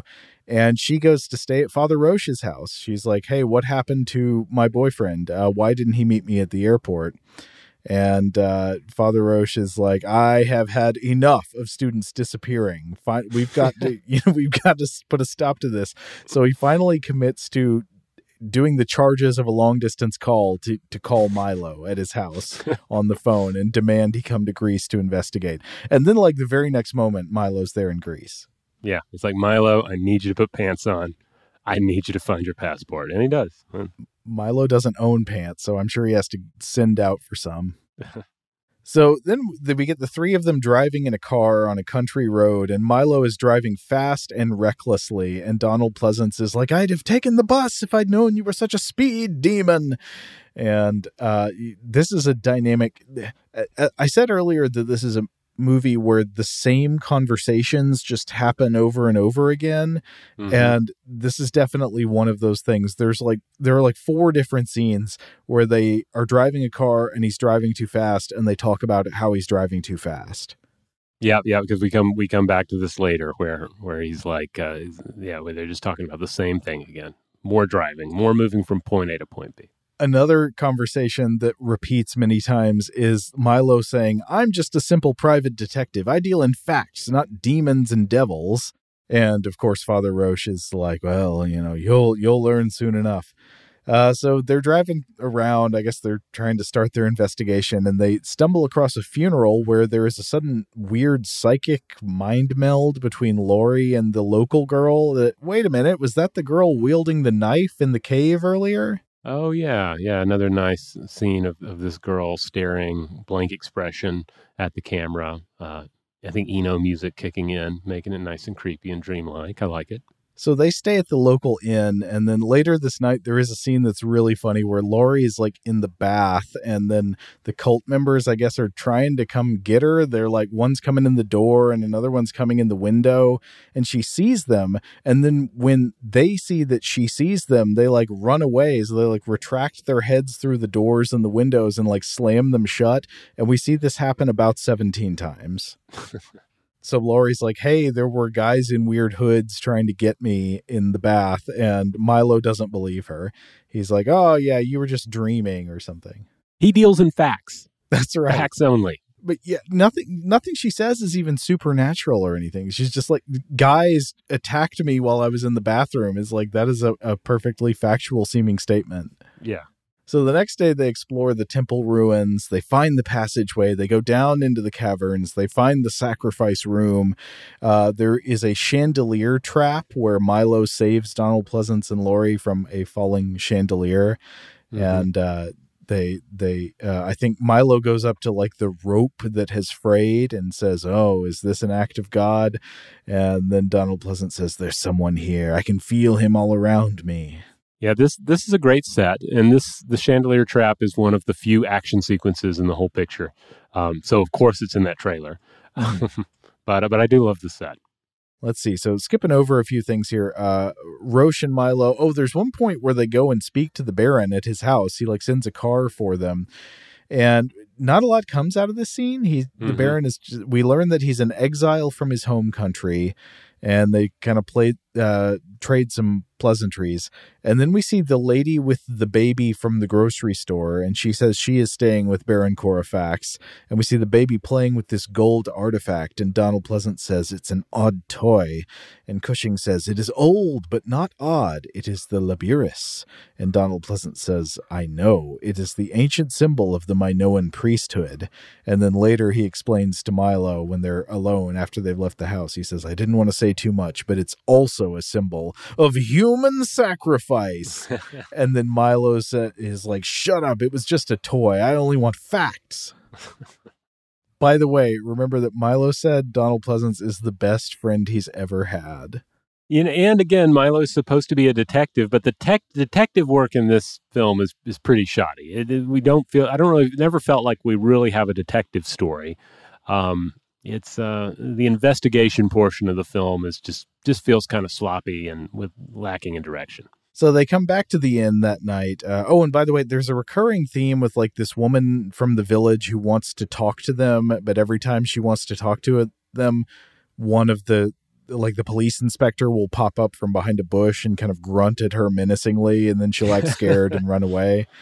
Uh, Yep. So that happens a few times, and then uh, they find her dead at the inn. Yeah, I think this is Jessica Dublin, by the way. Okay, Mrs. Zagros. Yeah. All right. Uh, and then also this night we see Lori getting chased through the woods by people in cult robes, like they, they're chasing her. And then uh, Milo goes and he hears her screaming, so he goes and finds her in the woods. And she's like, "There were men chasing me." And Milo's like, "Nah, nonsense. Probably just a cow got lo- got loose in the woods." Jeez, yeah. The, the the film is there again. It doesn't get into like really big sexism, but there's just like a pervasive film of sexism over over the the entire thing. You know, like again, doesn't really get into exploitation territory, but it's like the, nobody listens to the female characters at all. All of the young men, at, at least, do not listen Mhm. to any of the women. Yeah. Yes, I guess Donald Pleasence is sort of he he's listening. he's listening to everybody. He's hip. He's he's hip with the young folk. He'll- That's right. He's hearing them out.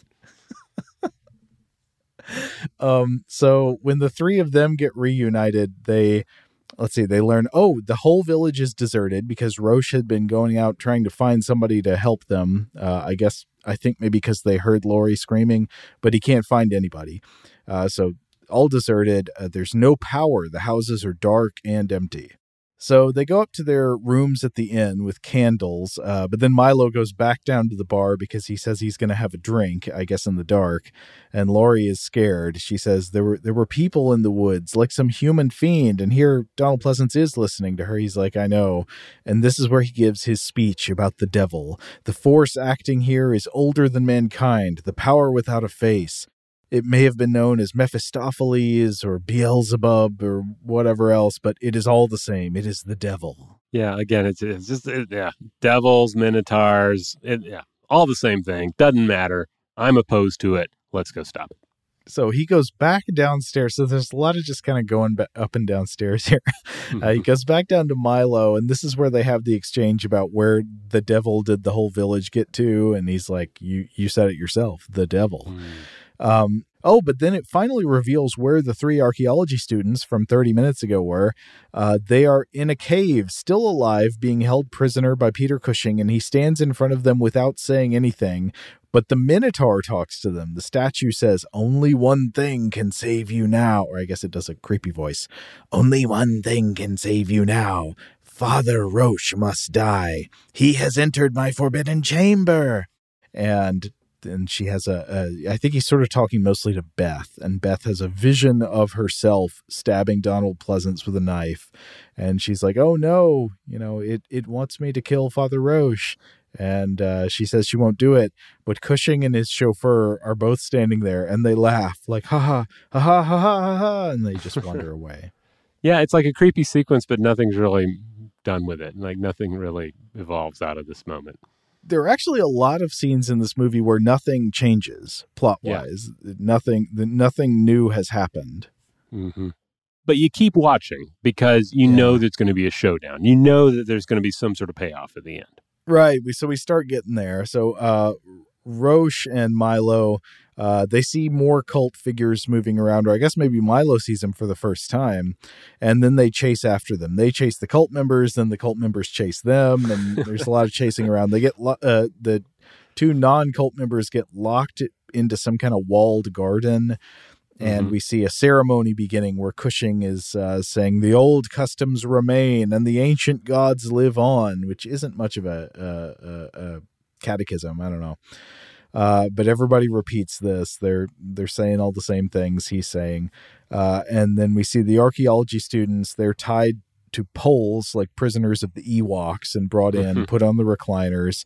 And Ian and Beth get deposited on stone recliners, and the girl stabs them in the heart. Or maybe it's Tom and Beth, whichever, Ian or Tom.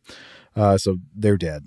And later, Donald Pleasence and Milo just walk up on these recliners and find them there. I don't know how they Mhm. got to where this was. Uh, but so they're driving around, and at some point, they hit a cultist with their car, and then they uncover his face. And I think it's the police inspector. Is that who Yep, you thought yep. it was? I think it. I think it is. Yes. and he smiles. He's like, ha ha, and he gets up and he runs away. And Roche, uh, Roche says, yes, he was at the edge of death, but it takes more than the force of an automobile to destroy them. And I was thinking, where did he get this info? He's like, he's like Van Helsing, but instead of knowledge on vampires, he has knowledge on Minotaur cult members. Yeah, and they're sort of bland powers. Bland but impressive. Like yes, you can survive a gunshot, but it feels like the kind of thing that would have been impressive in like a, a an, adv- an action adventure serial from the 30s. You know, uh, that's like the level of, of threat and magic we're dealing with with these cult members.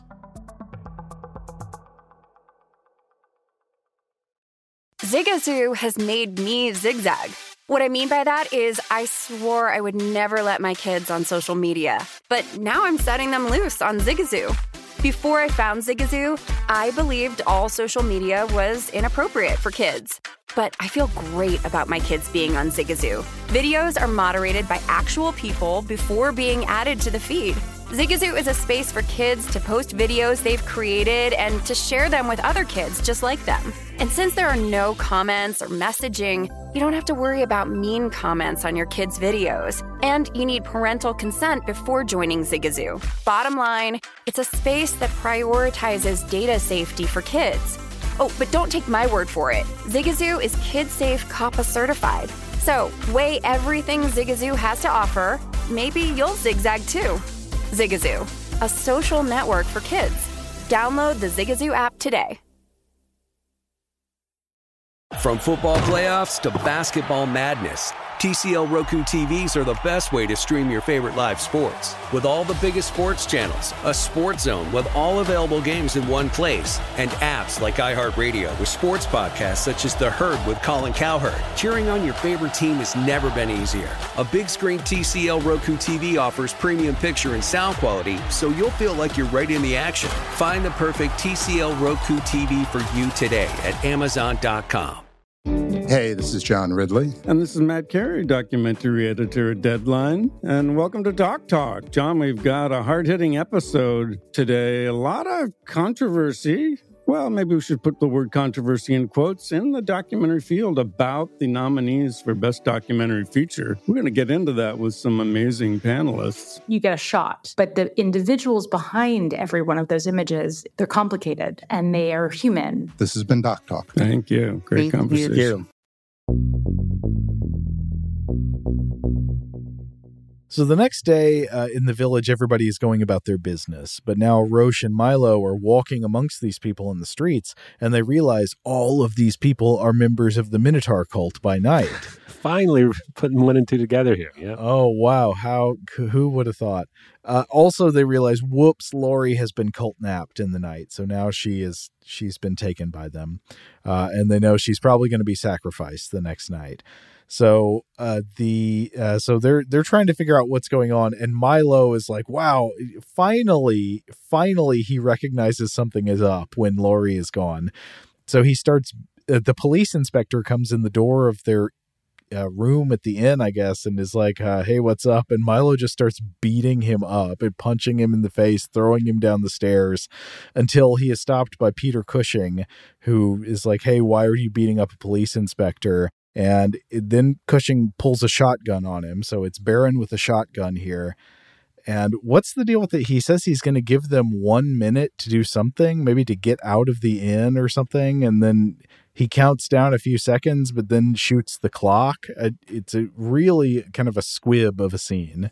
Yeah, uh, so many squibs uh, in this movie, where yeah, it doesn't. There's not really any kind of payoff. It's unclear exactly like why we were here, um, but you keep watching because you know you're gonna get to that big showdown. There's gonna be a showdown. There's got to be a showdown. Oh, we're basically there. So Roche and Milo drive away.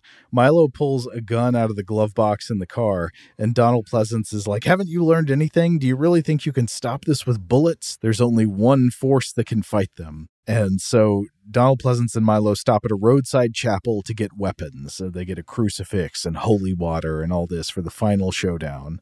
I did like that we got to see the sourcing of the holy water. I feel like this is one thing the film does well. More often than not, you see the holy water in a in a vampire movie or what have you. It's you know it's already been collected. It's just in a little bottle, as if you get it that way and you store it that way. But I, I kind of like that we saw the collection of the holy water. It, it in a way it, it it's one of the few moments in the film where they successfully build towards something else.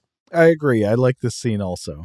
Uh, also, we see Peter Cushing go to the temple to speak to the Minotaur, and the Minotaur, unsurprisingly, wants him to kill the priest. He's like, Bring me Father Roche. I don't know why he's so interested in Father Roche. I think it's because he entered his forbidden chamber and is still alive, but that's also true of Milo and of Laurie, who uh, I guess the cult has now in in custody. You know, time was a Minotaur would take care of this problem itself. You know, that Yes. was kind of the classic uh, situation. Yeah, yeah, but now he's got to get Peter Cushing to do his work for him. I don't know. Yeah. So there's the final showdown. Milo and Roche go back to stop. You know, there's a ceremony going on. You can imagine exactly what it is. There are no real surprises at all at the end of this movie. There's a big ceremony, and uh, they've got they've got Laurie there, and then they've got whichever one of the archaeology students it was that's still alive, either Tom or Ian.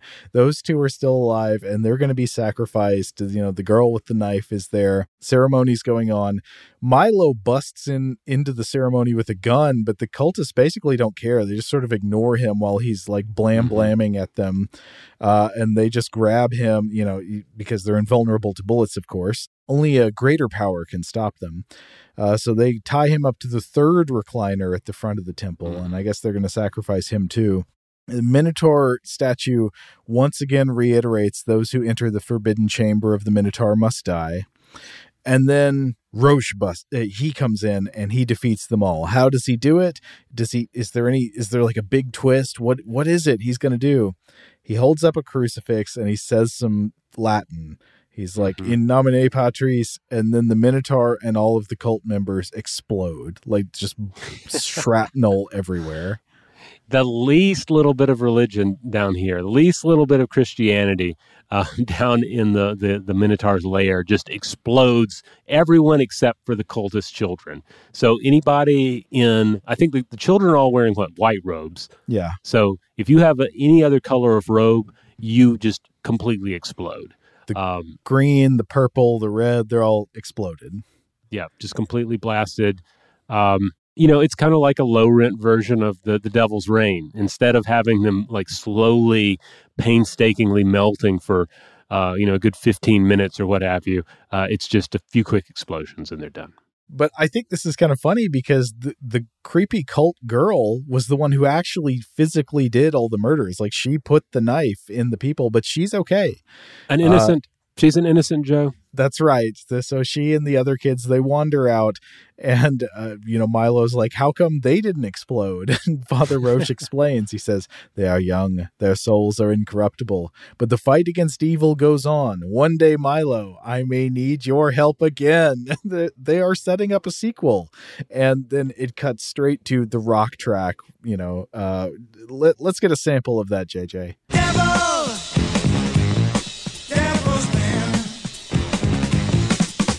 So groovy. What kind of globe-trotting adventures are these two going to get into in the next film that they didn't make? Uh, maybe they'll go back to Roche's home of Ireland and there'll be a banshee, and we'll learn about how banshee is just the same thing as the devil. Yeah, like I think that would be the template. Satanic cult that's worshiping the banshee. And then they do a film where they go to somewhere in the US and it's like a satanic cult that's worshiping Bigfoot. Just whatever. Just Which quickly, is also the devil. Yes, yes. I mean in all cases it's obviously the devil. And then they go to one it's like it's a satanic cult and they're worshiping oh Jesus oh this is just a church. Then they're like okay, cancel this. This is just another church. Okay, well, I think this is definitely not one of the best films we have covered, but you know what? I, I had a great time on today's episode. Yeah, this is a fun one. Um, I, I also want to drive those explosions when the cult members explode. It's not gory. It's just kind of they just kind of explode. It's like they're like driftwood. They're like Um, pinatas. yeah. So yeah, this is a this is a fun one. It's a hard. It's hard to recommend this one to folks unless you are uh, you know a completist on any of the talents involved here. Uh, I think if you're if you're a big Brian Eno fan, it's worth checking out. Again, if you're a huge Donald Pleasence or Peter Cushing fan and you just must see everything, then give it a go. Um, I, I Oh, don't know. I- it's I- think this is a good this is a good movie to put on while you're doing something else. Th- That's something Yeah. I like to do sometimes. Where if I'm like hanging out with people, I put on a silly movie on low volume that's not too visually arresting. This is a good one. Yeah, I th- I think in fact I have a neighbor who had this years and years ago. I think he was playing this in his backyard. Uh, so um, yeah, it's it's yeah, it's it's pretty good to to play in such a setting, and you know the Greek connection is pretty cool. I like getting to to check Greek cinema off to some degree on the uh, the, the Weirdhouse Cinema International checklist. This was the uh, one. one. well, we're not we're not doing Island of Death, that's for sure. Um, but we always, you know, we invite uh, uh, recommendations from listeners. So if there is another example of weird Greek cinema that we should consider, uh, write in and let us know. Yes, of course. All right. Well, we're, we're going to go ahead and close this one up. Uh, just a reminder that Stuff to Blow Your Mind is primarily a science podcast with core episodes on Tuesdays and Thursdays. But on Fridays, we set aside most serious concerns to just talk about a weird film here on Weirdhouse Cinema. If you want to see a list of all the movies we've covered over the years, you can go to a couple of places. We have a profile on letterboxd.com. That's L E T T E R B O X D.com. We're Weirdhouse there. Uh, there's a list where you can see all the films we've covered over the years. And I also blog about these movies at SamutaMusic.com. Huge thanks to our excellent audio producer, JJ Posway. If you would like to get in touch with us with feedback on this episode or any other, to suggest a topic for the future, or just to say hello, you can email us at contact at stufftoblowyourmind.com.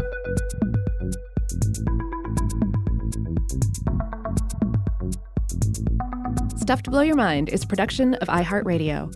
For more podcasts from iHeartRadio, visit the iHeartRadio app, Apple Podcasts, or wherever you listen to your favorite shows.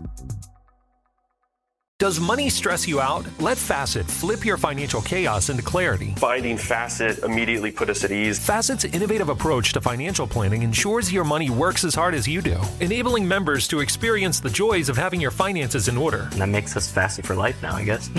Visit facet.com, F A C E T.com to learn more. This ad is sponsored by Facet. Facet Wealth is an SEC registered investment advisor. This is not an offer to buy or sell securities, nor is it investment, legal, or tax advice. These testimonials are from current Facet members who are not compensated. All opinions are their own and not a guarantee of a similar outcome. Hey Sarah, I love that spring break vlog you posted on Zigazoo. OMG, you watched it? Yeah, it was so cool. I think you're so talented.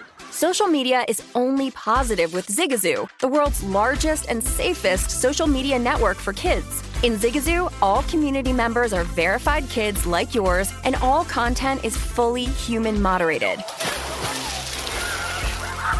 Try out Zigazoo this spring break. Download the Zigazoo app today. Infiniti presents a new chapter in luxury, the premiere of the all new 2025 Infiniti QX80, live March 20th from the edge at Hudson Yards in New York City, featuring a performance by Jon Batiste. The all new 2025 Infiniti QX80 is an SUV designed to help every passenger feel just right.